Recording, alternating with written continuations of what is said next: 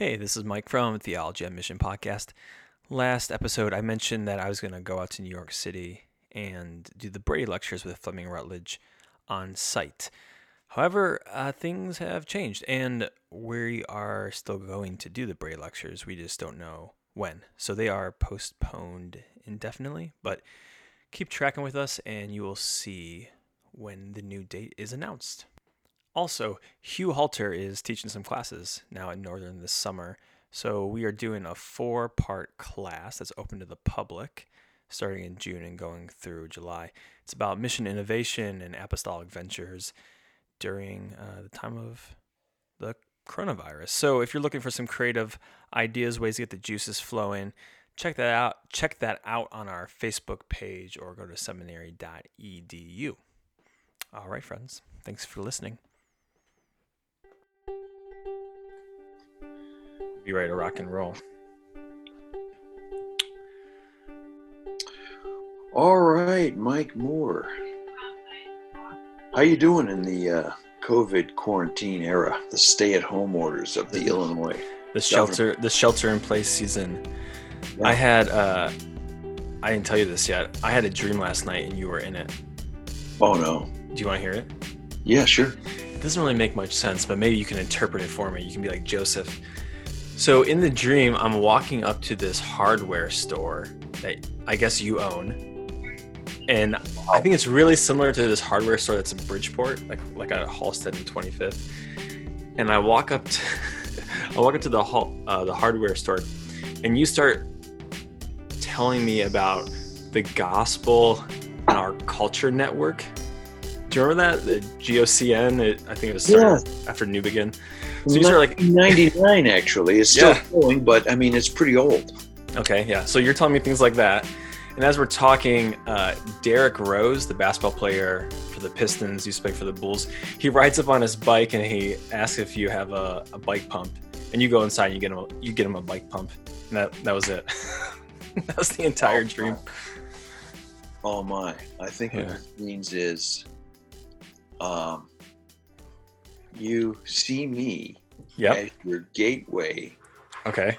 fame and fortune in the world of athletics. Yes. You are going to be my agent when i when i try out for the nba and i say that i've i've watched a few of the uh, last dance episodes on espn with michael oh, yeah. Jordan.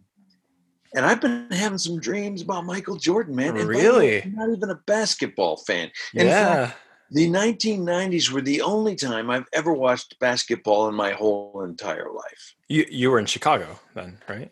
Yes. Yeah, yeah, that's why. Every, everybody became a basketball uh, fan. I didn't care.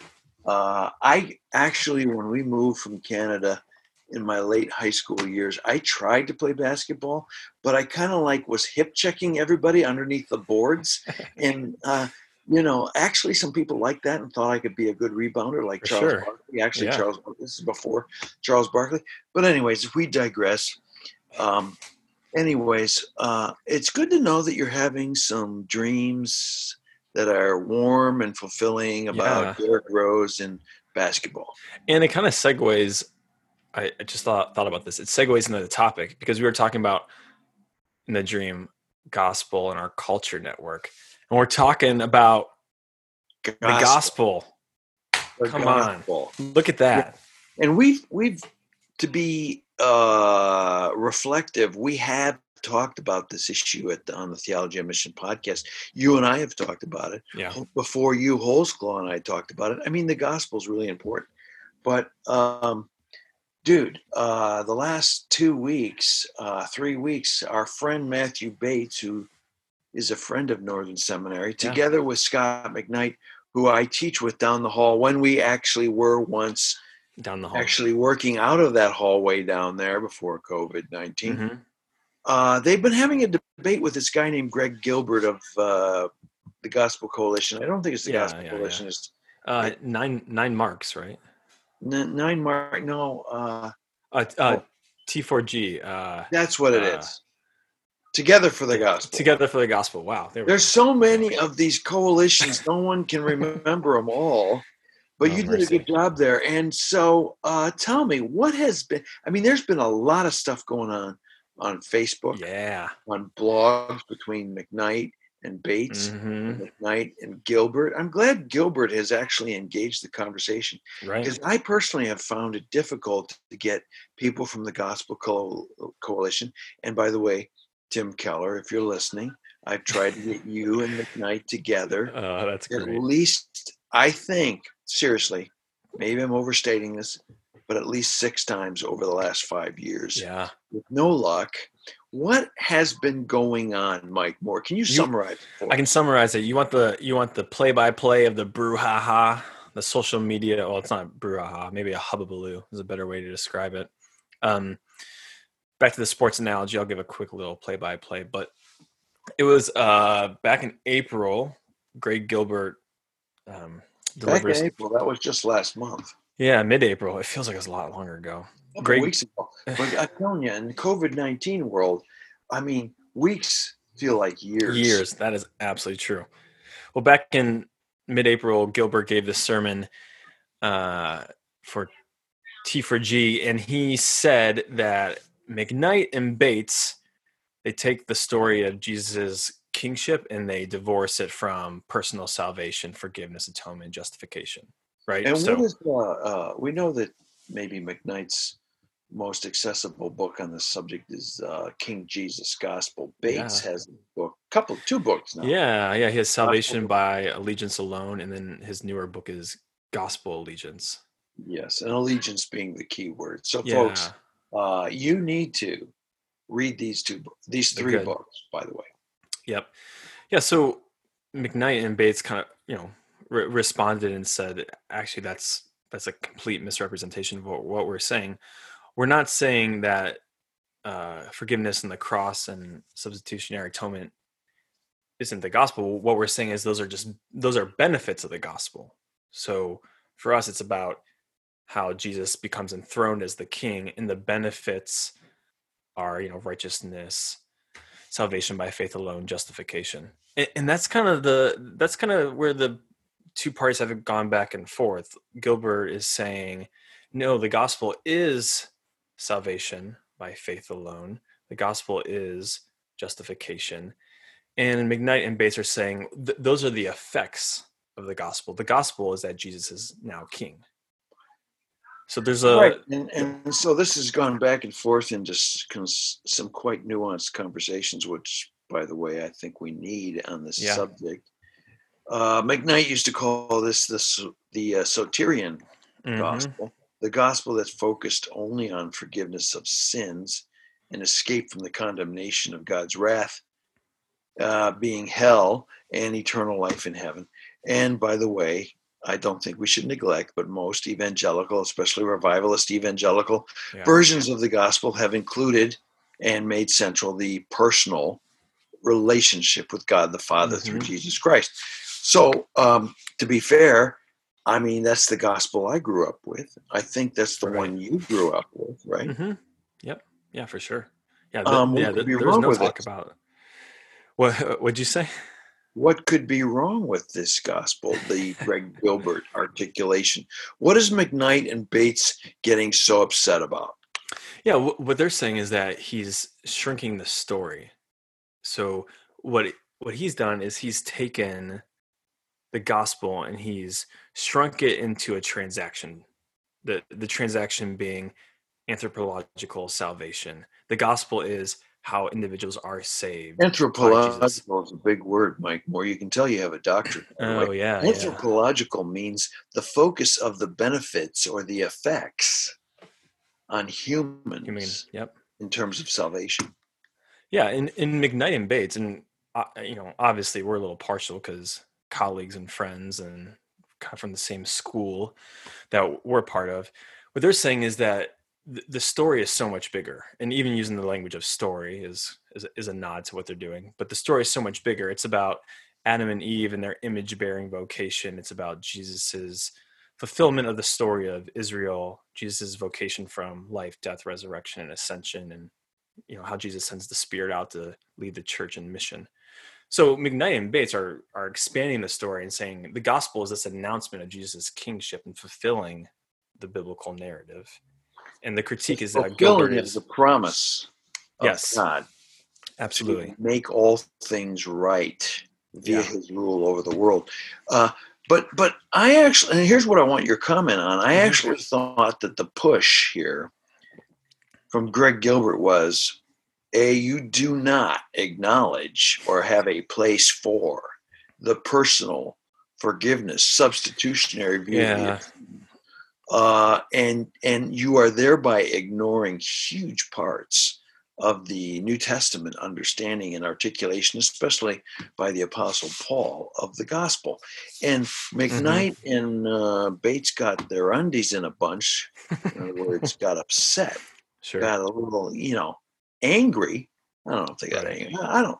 I don't see. Maybe a little Bates bit. Got a little. Uh, freaked out and i said dude you've got to build a bridge Right. but that part of the discussion became very interesting to me because I actually do think sometimes the new perspective on Paul, Mhm. which I think McKnight and to some degree Bates represent, Right. sometimes just glosses over and almost bulldozes over the reformed emphasis on forensic soteriology. By the way, forensic soteriology is that idea that there is a law, there is a justice to be fulfilled, and Jesus' sacrifice fulfilled that and pardoned us uh, from our um, from the from the sentence of death Death, yeah. and hell Mhm. and justification.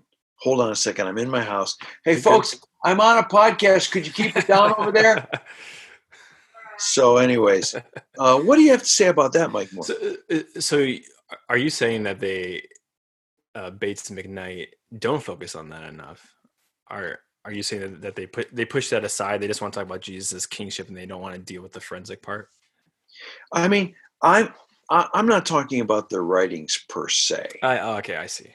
and I count myself a friend of Bates. I Sure. certainly count myself as a colleague of Scot McKnight. Um, but I would say in public, in Mhm. lectures, in the way they teach, um, sometimes, Yeah, yeah, I see what you're saying. Yeah. sometimes they steam. And I think it's essential, folks, if you're listening out there to this discussion, because we're bridging yeah. what I believe was a Christendom understanding of soteriology, again, a seminary word for how salvation works to Mhm. save us. I think uh, if we're going to bridge soteriology from Christendom to post Christendom, we need to help people understand that the Reformation, even I'll dare say forensic understanding of salvation, has a continuity with the past. And this is what I think N.T. Wright does so well Yeah. in yeah. explaining the representative aspects of the Mhm. sacrifice of Jesus Christ in the day the revolution began. That's his Yeah. kind of 500 page book on, on this subject. Yeah. Do, do you want to talk about that at all, or you want to get more into the cultural, philosophical parts of this conversation? Uh, Well, uh, I don't want I, I don't want to belabor it, uh, but Sure. I just think that um, that's what that whole debate revealed to me is we need to do better bridging. yeah, we, yeah, Those on the side of the new perspective on Paul, which would include McKnight and include Bates and include N.T. Wright and probably a host of other scholars. hmm We need to do a better job because I believe this is a really central, important issue to understand where we're going as a church engaging yeah. North American post Christendom culture. Yeah, the, the tenor of the conversation definitely needs to build bridges because what what happens is that the terms, you know, you're arguing over how the terms are defined, and then you just start talking right past each other. And I, I think what you're saying is is true. Is there might be a swing against the forensic view of salvation that has has caused uh, th- th- this disjointed conversation between uh, evangelicals over the last ten years. Right. Uh, you know, um, here's where, uh, so I want to seg, excuse me, I want to segue into um, maybe, uh, I don't know how I would describe this except to say how our view of salvation shapes how we engage the world. Yeah, I think it's really important and it's crucial. And we're at this juncture. And in evangelicalism, there's this kind of separation between the Greg Gilberts of the world and the Scot McKnights of the world. Mhm. And I think that we need to understand how important this is. Um, I, when I teach my class on church and culture, I start out with I mean, I'm oversimplifying. I'm I'm creating types, Yeah. but the, I say there's three things. There's three types going on, and Three types uh, of people having the conversation. There's three. Yeah, there's three streams Yeah. Okay. of soteriology, or Okay. not to use a. I think some of these words are kind of off-putting to people, so I want to stay away from soteriology. But Sure. uh, the way we think about salvation. hmm And the first one, of course, is a lot of us white evangelicals are familiar with from Billy Graham evangelical forensic substitutionary view of the atonement. And, and the message there is Jesus paid the price. Yeah. Yeah. You're forgiven and can now be in personal in, in, in receiving the pardon of sin, and you can now be in a personal relationship with God the Father through Jesus Christ. Yeah. All that worked for several years for white people. Right. Um, I think that's um, complete. Um, I don't want to say completely, but I think that has been missing the mark. That has its origins in the Reformation. That's Greg Gilbert. Yep. But then I see a lot of progressive evangelicals. And of course, for years, the Protestant mainline kind of liberal uh, person go into an exemplar understanding of Jesus as uh, liberator and or um, this person who is going to flourish us in our lives. The, the message there is Jesus affirms you. Yeah. He loves you. He loves you as, as you are. You know, um, uh, that that carries over from evangelicalism's real strong, almost excess emphasis on the grace of God Hmm. Hmm. uh, on Yeah. your life in the first view of of salvation. You know, Jesus forgives you. You are undeserved. His grace saves you. You are loved. Well, that goes easily into um, you know this liberal exemplar Hmm. liberator idea. Jesus affirms you. Hmm. He Yeah, loves you. yeah. He liberates you to flourishing you in all that you were created to be. Have you seen this dynamic happen Yeah. in- oh in yeah. progressive evangelicalism? Oh yeah, I've seen it in both. What I've noticed is the first one uh, focuses on sin. So if it's speaking out of scripture, out of Genesis, it, it focuses on sin. You are, Genesis, w- the fall, yeah, the fall, yeah, Genesis one and uh, two, one or and no, two. two and three. I'm sorry. So you are a sinful worm. Nothing but the blood has saved you. Repent, and you know you, you can now receive the benefits of salvation. Whereas the the second, the progressive strand that you're outlining, it focuses a lot on how we are created in God's image. You are created in God's image. God affirms you. You've you've been created with these desires. Um, this is who you are. You have to get back to who God has made you to be, and God is gracious and affirms affirms that in you. So so they both are pretty selective with how they start the story and or how they start the quote unquote the problem and how they offer a quote unquote solution. Right, right. You, you know, I, I have. I'm going to show you on. We're, folks, we're doing this on Zoom. Oh, I recognize that. I have this chart, and and it repeats exactly what you just said. The starting point for evangelical salvation is the fall. We are Mhm. all sinners, and frankly, judgment. Judgment is the starting point Right. for uh, li- Protestant liberals, uh, creation is the starting point. God created all things good. Humanity, everyone is created in His image, Right. and so that moves quickly to inclusion as the starting point. By the way, I want to affirm hmm both of these soteriologies Yeah, absolutely. are true. Yep.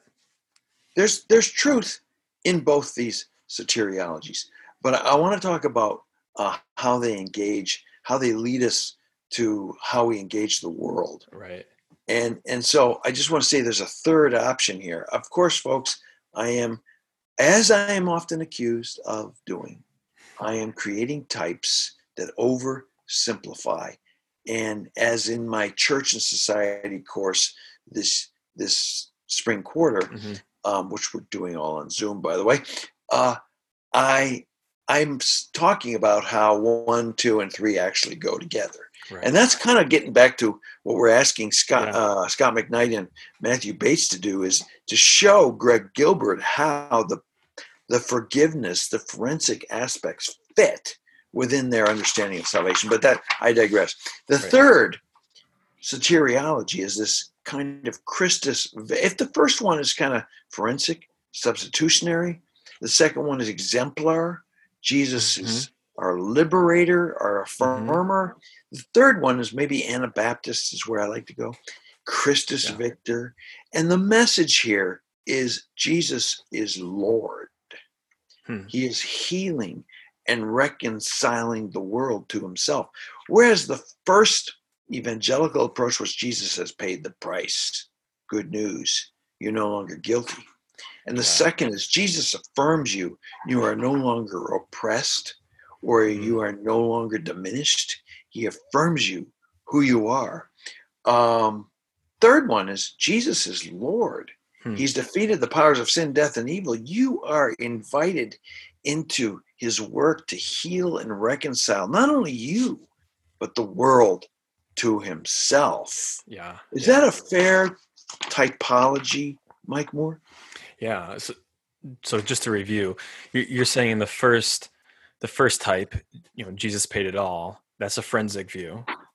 Second type, Jesus affirms. That's the moral exemplar, liberator view. And then this third type, the Anabaptist type that you're suggesting, Jesus is Lord. That's like Christus Victor. Am I getting that right? Yes. I mean, we are lumping a whole yes. bunch of yeah. things together in these monster historical moves. By the way, folks, you really got to get your soteriology straight, and you might have to come to Northern Seminary to do it. so, a lot of these terms and a lot of these histories are so deep and so thick and help us sort out how to engage yeah. the world. But here's my here's my real point here. Yeah, yeah. It, what what does it matter? Is you know, um, how, this I want to talk about how does it matter? The question you just posed. Mm-hmm. In terms of how we engage culture. And to do this, we have to flesh out a Christology and an ecclesiology.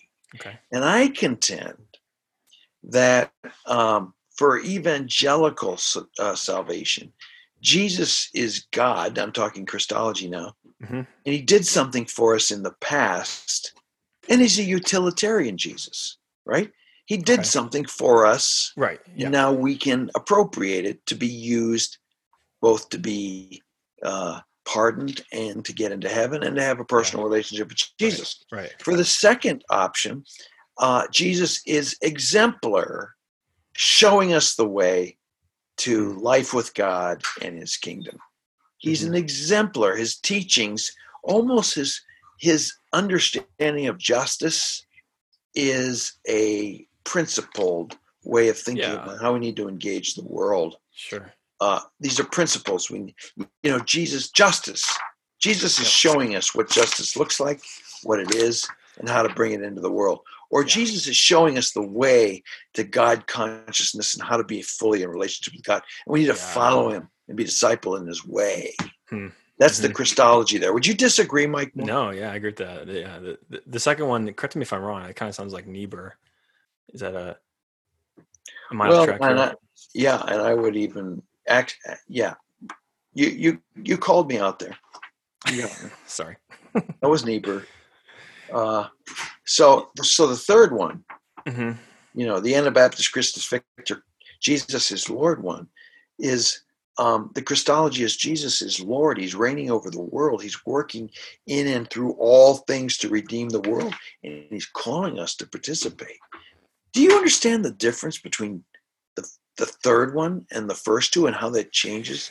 Yeah, I, I mean, it, it sounds like uh, a critique, or I, I, don't, I don't know, I don't know if you're going this way, but for the first one, if it's just a transaction, it's something that happened in the past, right? I got my golden ticket. Jesus took care of me. I'm going to get to heaven. For the second one, it's, hey, Jesus is like kind of Buddy the Elf, just hanging out with me, making everything fun, uh, helping me like make sense of like who I am. Um, oversimplified. Oversimplified these are both very oversimplified.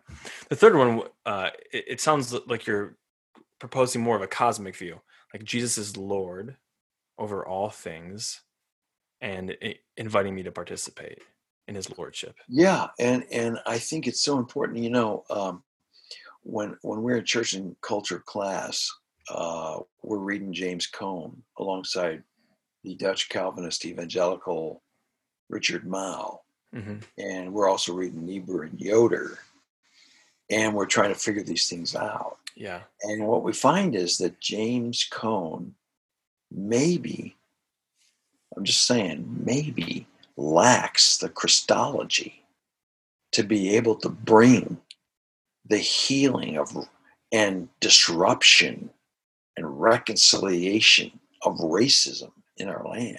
Hmm. Lacks the Christology so that it always turns into something we got to do on behalf of Jesus. Has it, yeah. That's from. Oh, I could ask questions about that, but I feel like it's a.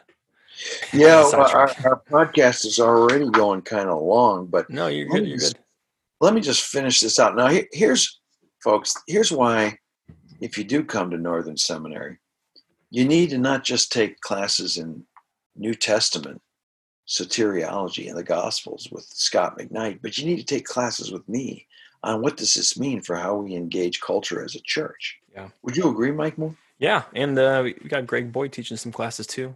in our programs now. Absolutely. And we have Nijay Gupta teaching those classes. yes. now, And others uh, among us. But anyways, um, so ecclesiology is really important because I think it's it reveals how it is we as Christians are going to engage the world. And for like the evangelical substitutionary, Jesus paid the price soteriology. Mhm. I think you know individuals are churches individuals being saved personally. yeah, And as far as the world goes, well, I think it leads to passivity in the world. Would you agree with that? P- passivity in the sense of I just need to worry about myself getting into heaven, and I don't have to engage. And salvation is about my personal relationship with Jesus. And Yeah. frankly, a lot of evangelicals have said the world's going to hell anyways, and a handbasket dispensationalism, Armageddon, it's all going downhill anyways. Uh, so I just need to go to church Right. and work on my personal spirituality. Yeah, yeah. I, I think it can tend towards letting like social or justice issues just become secondary or on the periphery, or just something that kind of the government or other agencies take care of, not something that the church or myself are are involved in. Right. And of course, uh, in church and culture, we read James Cone, uh, Mhm. William Jennings Bryan. I mean, no, sorry. Wow. Uh, William William Jennings. Jennings, Mhm. Willie Jennings on uh, to, big difference.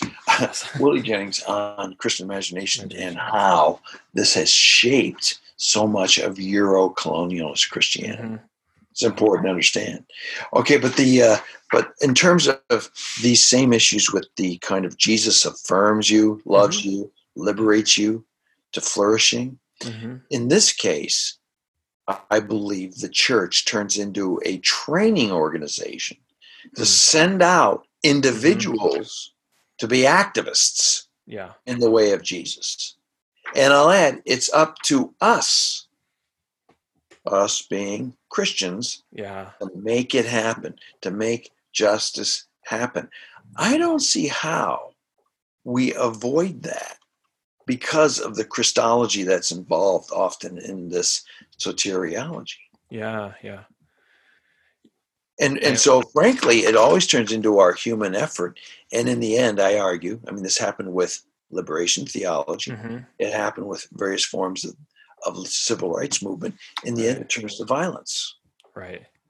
So the, the the critique or the the pushback on that would be, okay, white men talking about this. Of course, you're not going to be prone to do the activism because it doesn't necessarily affect you as personally. How to how do you respond to? Yeah, well, I respond to that with my third option. Okay, yeah, Okay. Uh, my third, by, by the way, uh, um, I think something we got to know about the section second option Mhm. because it starts with creation. And I have seen this in a lot of evangelical churches, progressive evangelical churches. It starts with creation. And so the impact on society is often this idea uh, that we are going to restore creation. And it enforces what we determine to be creation. Uh, I see. Yeah, it yeah it reinforces, enforces the the power text. structures. Yeah, yeah, the power structures that are already in place aren't questioned. It just people wrestling over who has the upper hand. Right. And boy, this gets so thick. And again, yeah. folks, church and culture class, you can even audit it if you don't want to take yeah. it. Uh, but uh, even MLK uh, had this version of soteriology and the way he thought about human structures, mm-hmm. so that um, you know somebody like Malcolm X would critique him on you have not seen the whiteness at work in white society. Yeah, yeah, yeah. All right. So the last, my last uh, option, though, to answer your question about, mm-hmm. well, it's easy for you to say, um, you know, uh, it's easier for you to critique the violence that's inherent in this second soteriology. I, I would say, though, that for for the Anabaptist vision, the Christus Victor vision tied to Anabaptist vision, church is this social reality, mm-hmm. social reality. It's a politic unto itself where we are working out what it means to live under the rule and reign of Jesus as Lord. And it's from that place that we become a viable um, force to engage and witness to God's presence in the world and what He wants to do. Mm-hmm. When, when um, uh, you know, we've had some violence in Georgia. Yeah, I was going to ask about that. man was murdered mm-hmm. mercilessly by two white guys caught up in white privilege. That's my assessment. Yeah. And I, I put on my Facebook, by the way, you can follow me on Facebook. I put on Facebook, the Church of Jesus, be apprised, government of Georgia. The Church of Jesus Christ is watching. Mm-hmm. And we are working for justice. We are not going to let this pass. Yeah. And um, I just think when you have a church that lives the justice and reconciliation, and you know, frankly, a lot of people out there are going to be saying, "Where is this church?" All I see is a racist church. All mm-hmm. I see is a church that aligns right. with Trump. Except, well, that is not the church, Mike Moore. I don't know what it is, mm-hmm. but it abdicated its its task of being the church. And so, when we have a church like this that that um, that can witness to the gospel and live the gospel and engage, resist, and provoke and push for the gospel, I think this is where this is how your soteriology changes how you want to engage injustice in the world. Yeah. That makes sense. Yeah, yeah. yeah. It sounds like the, the way it changes the soteriology, back to some things you said earlier, is that it, it pushes you to participate in what God's doing out ahead of us and and to stand and bear witness to the justice that the Lord calls the world into. Right, right, and and whereas I said the evangelical traditional kind of uh, Jesus paid the price soteriology keeps maintains the status quo right. of society, whatever it might be, and the liberal exemplar liberator typically restores creation, enforces what we determine to be creation. Mm-hmm. And um, by the way, I believe often leads to, because it's on us, violence. This, this vision of soteriology, Jesus is Lord, pushes us towards an eschatological fulfillment, a, yeah, yeah. a fulfilled creation. Yeah, new creation. A discerning and participating, you know, what God is doing in the world and where He's taking us. It's going to be better than anything we could imagine if we will just engage it for the future of what God's doing in the world. I think that's a big difference in the first two. Yeah. Uh, uh, salvations. Yeah, that's good. Next podcast, we need to get uh, Gilbert and McKnight on and have them talk it over. I don't think that's going to happen. Yeah, I don't think so either. But um, it's nice, folks. Uh, what we're trying to say here is is how you view salvation shapes the way you your church and you as an individual engage the culture for the justice the mercy the healing the reconciliation that god wants to do in the world and bring all people to himself. And this is why i think um, mcknight and bates are onto something. I think it's really important. But you know like i say mike moore uh, new testament scholars can only do so much. They need somebody like you and me uh, who can engage the cultural implications of what they're saying for the church yeah. Amen. That's good news right there. All right. So that bring, just about brings our our podcast to a close. I've had a good time. I don't know about you, but Yeah, yeah, it's been good. It's been a couple weeks since we did this. we're we're sitting in our respective locations, Yeah, and and yet it uh, feels good to talk. And I hope folks out there um, caught up in stay at home quarantine uh, orders from your state government. I hope that you have chances to get on the computer or take a walk or yeah, take a go walk. be with people at a safe distance and somehow engage just like just like Mike Moore and I are doing right now. Yeah, yeah. Who knows the next time we'll do a podcast in person, but for the time being, this works. Yeah, give us a like on uh, iTunes. Uh, give us a review. Spread the word about Theology on Mission podcast. I guarantee you we'll be back uh, as long as, well, we'll be back for a very long, long time, but we will not let COVID 19 disturb our schedule of doing Theology on Mission podcast. I, d- I don't have the, by the way, Mike Moore, unfortunately, I don't have the little like, um, uh, description of what Theology on Mission podcast is. Theology engaging mission. Uh, yeah, engaging the questions of the church and culture, kingdom, God, mission, yada yada yada yada. Bummer, bummer, because we're not in Griffith Sound Studio in the basement of Northern Library, Northern Seminary Library. So, uh, anyway, sorry, folks, I didn't give a very good intro, but I'll get back to it as soon as I possibly Yeah, can. Yeah, it's okay. Until then, I guess Mike Moore. Uh, it's been good to be with you for the last Always. hour. And uh, we'll do this again next week. Until then, folks, uh, please tune in again next week. Good to be with you. Till next time, it's David Fitch and Mike Moore. over and out.